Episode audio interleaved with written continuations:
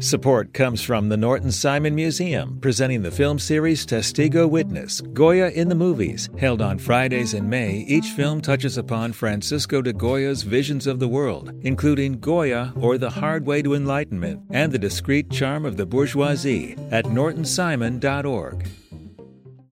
Support comes from Pasadena Playhouse, presenting Jelly's Last Jam. Follow Jelly Roll Morton, the self-proclaimed inventor of jazz, in this ambitious musical masterpiece that's sure to blow the roof off the theater. Performances begin May twenty-ninth. Tickets at pasadena playhouse dot org.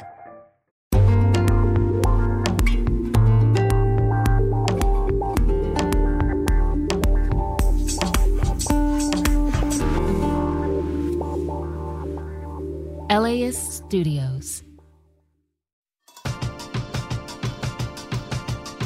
Another perfect day at my favorite local hidden gem. Here to tell you about one of my favorite locations in all of Southern California. Coming to you from my favorite slightly hidden spot in L A. Now that I have your attention, since I imagine your agenda might be full today, or maybe you're like me and relaxing after a big holiday dinner last night. But you know what's always nice? Getting outside for a walk.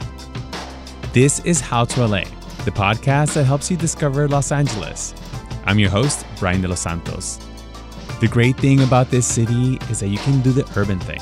You can go to museums, clubs, concerts, or eat at good restaurants. And you can get out in nature whenever you want or need. Over the last year, we've asked listeners for some of their favorite places to hang out, outdoors. Here are some of their suggestions from the summer, but all of them can be enjoyed on a sunny fall day. Take a listen. Hi, my name is Kathy Malamed, and it's another perfect day at my favorite local hidden gem, Greystone Mansion in Beverly Hills. What makes it spectacular is the history and mystery that surrounds the mansion and its grounds, which was built in the late nineteen twenties by Edward Doheny Senior as a wedding gift for her son, Ned Doheny. Greystone Mansion is the epitome of what makes L A special.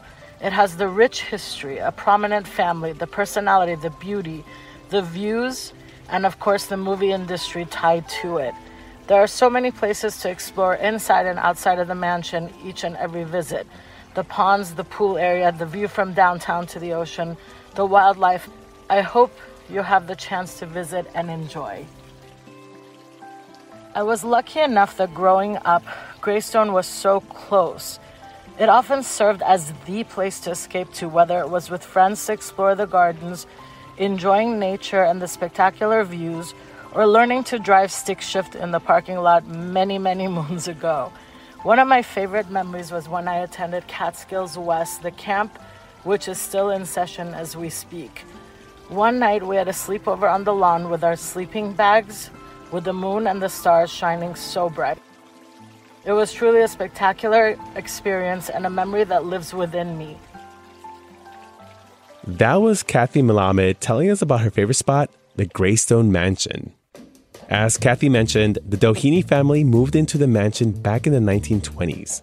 The Dohenys are responsible for setting off L A's oil boom at the turn of the twentieth century. The family is a staple of L A history, and Doheny Drive is also named after them. It's been a public park in Beverly Hills since nineteen seventy-one, but it's been a movie and T V backdrop going back to the nineteen forties. There Will Be Blood, which was actually loosely based on the Doheny family, was filmed here, as was Spider-Man three, The Social Network, and so much more. The mansion is also a film location for some pretty famous music videos too, including the divas Mariah Carey's two thousand five hit We Belong Together. Next, we're heading to another Beverly Hills spot, this time in the center of the action. This calm slice of nature is right off Santa Monica Boulevard. Hey LAist, this is Nancy, a native Southern Californian coming to you from my favorite, slightly hidden spot in L A, Beverly Gardens Park, otherwise known as the Fountain to Fountain Path. The mostly shaded path runs between Doheny and the Santa Monica Wilshire Boulevard intersection and is just shy of two miles end to end. It offers beautiful rose gardens, a cactus garden, Roman fountains, Grecian sitting area, and the friendly familiar faces of your fellow neighbors. I began walking the path almost daily as a break from being stuck most of the day working in my home office inside. It's a chance to get some fresh air and enjoy a podcast or guided meditation along the way.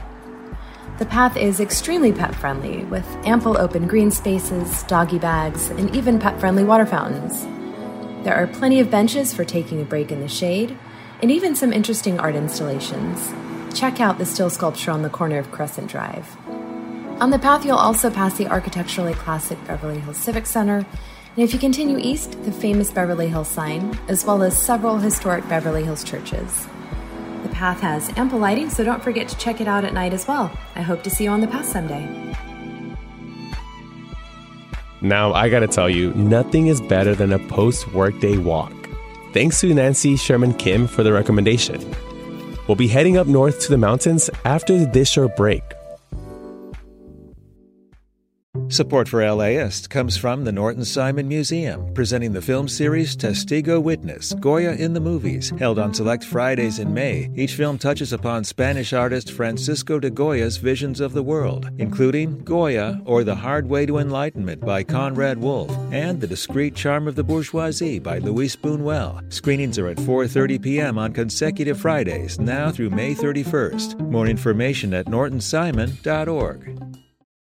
Support for LAist comes from Pasadena Playhouse, presenting Jelly's Last Jam. When Jelly Roll Morton's soul is forced to face the music, the self-proclaimed inventor of jazz is left at the ultimate crossroads. This lively musical follows the journey from the back alleys of New Orleans to the sparkling stages of New York, featuring a sizzling bandstand, electrifying tap dancing, and soulful tunes. On stage for four weeks only, Jelly's Last Jam. Performances begin May twenty-ninth. Tickets available now at pasadena playhouse dot org.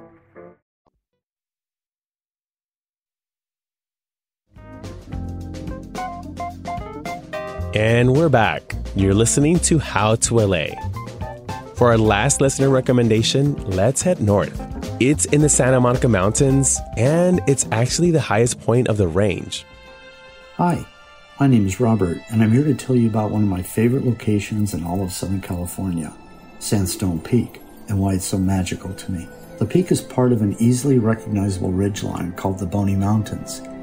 If you've ever flown into L A X from the north, you've passed over it while turning inland from Ventura. Look out the window next time you pass. It's very recognizable. There's two traits about getting to Sandstone that I enjoy. The first is its geographical location.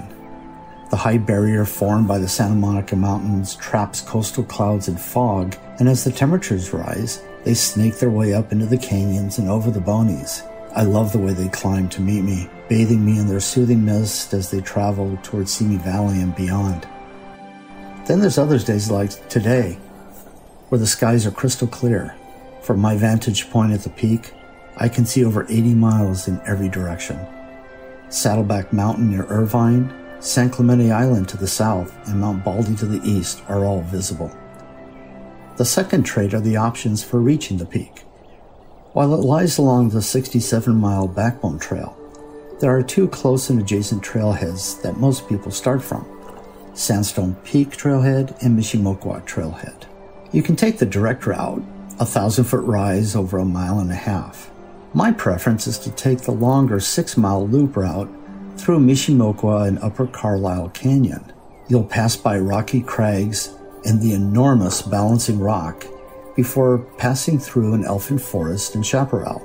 It was here once that I passed through such an infestation of ladybugs that the ground and plants were covered in these red lovelies. There's also a greater variety of plant life in the shaded canyon, from poppies and giant ryegrass to tiger lilies, depending on the season. Regardless of approach, the peak is there to greet you. The twenty eighteen Woolsey Fire destroyed the steps to the summit, so you'll have to do a little scampering near the top. I find that the diversion of that and making sure I don't slip makes arriving at the peak even that much more special. Thanks to Robert Bittner for letting us join him at Sandstone Peak. And now we've got some other recommendations for you too. Guts Park in Northeast L A is a great little hike, and we actually explored it in episode twelve of the podcast. Last time listeners sent in their favorite outside spots, someone submitted Ascot Hills Park near Lincoln Heights, which is amazing for sunsets. And my pro tip, check out the Baldwin Hills Scenic Overlook, which you can access in Culver City. You can get fit on the Culver City steps or take the long route and access the Boneyard Dog Park at the other end. Just beware that parking can be a nightmare sometimes. That's it for today, y'all. I hope we helped you discover a new favorite spot. Thank you to everyone who filled out our form with their recommendations. And a huge thank you to Kathy, Nancy, and Robert for letting us share their stories. If you want to share your favorite place in L A, just send us an email at howtola at s c p r dot org. That's our email, howtola at s c p r dot org. Okay, y'all. See you Monday for another history lesson. How L A County got so big with eighty-eight cities. Have a restful weekend. Support for this podcast is made possible by Gordon and Donna Crawford, who believe that quality journalism makes Los Angeles a better place to live.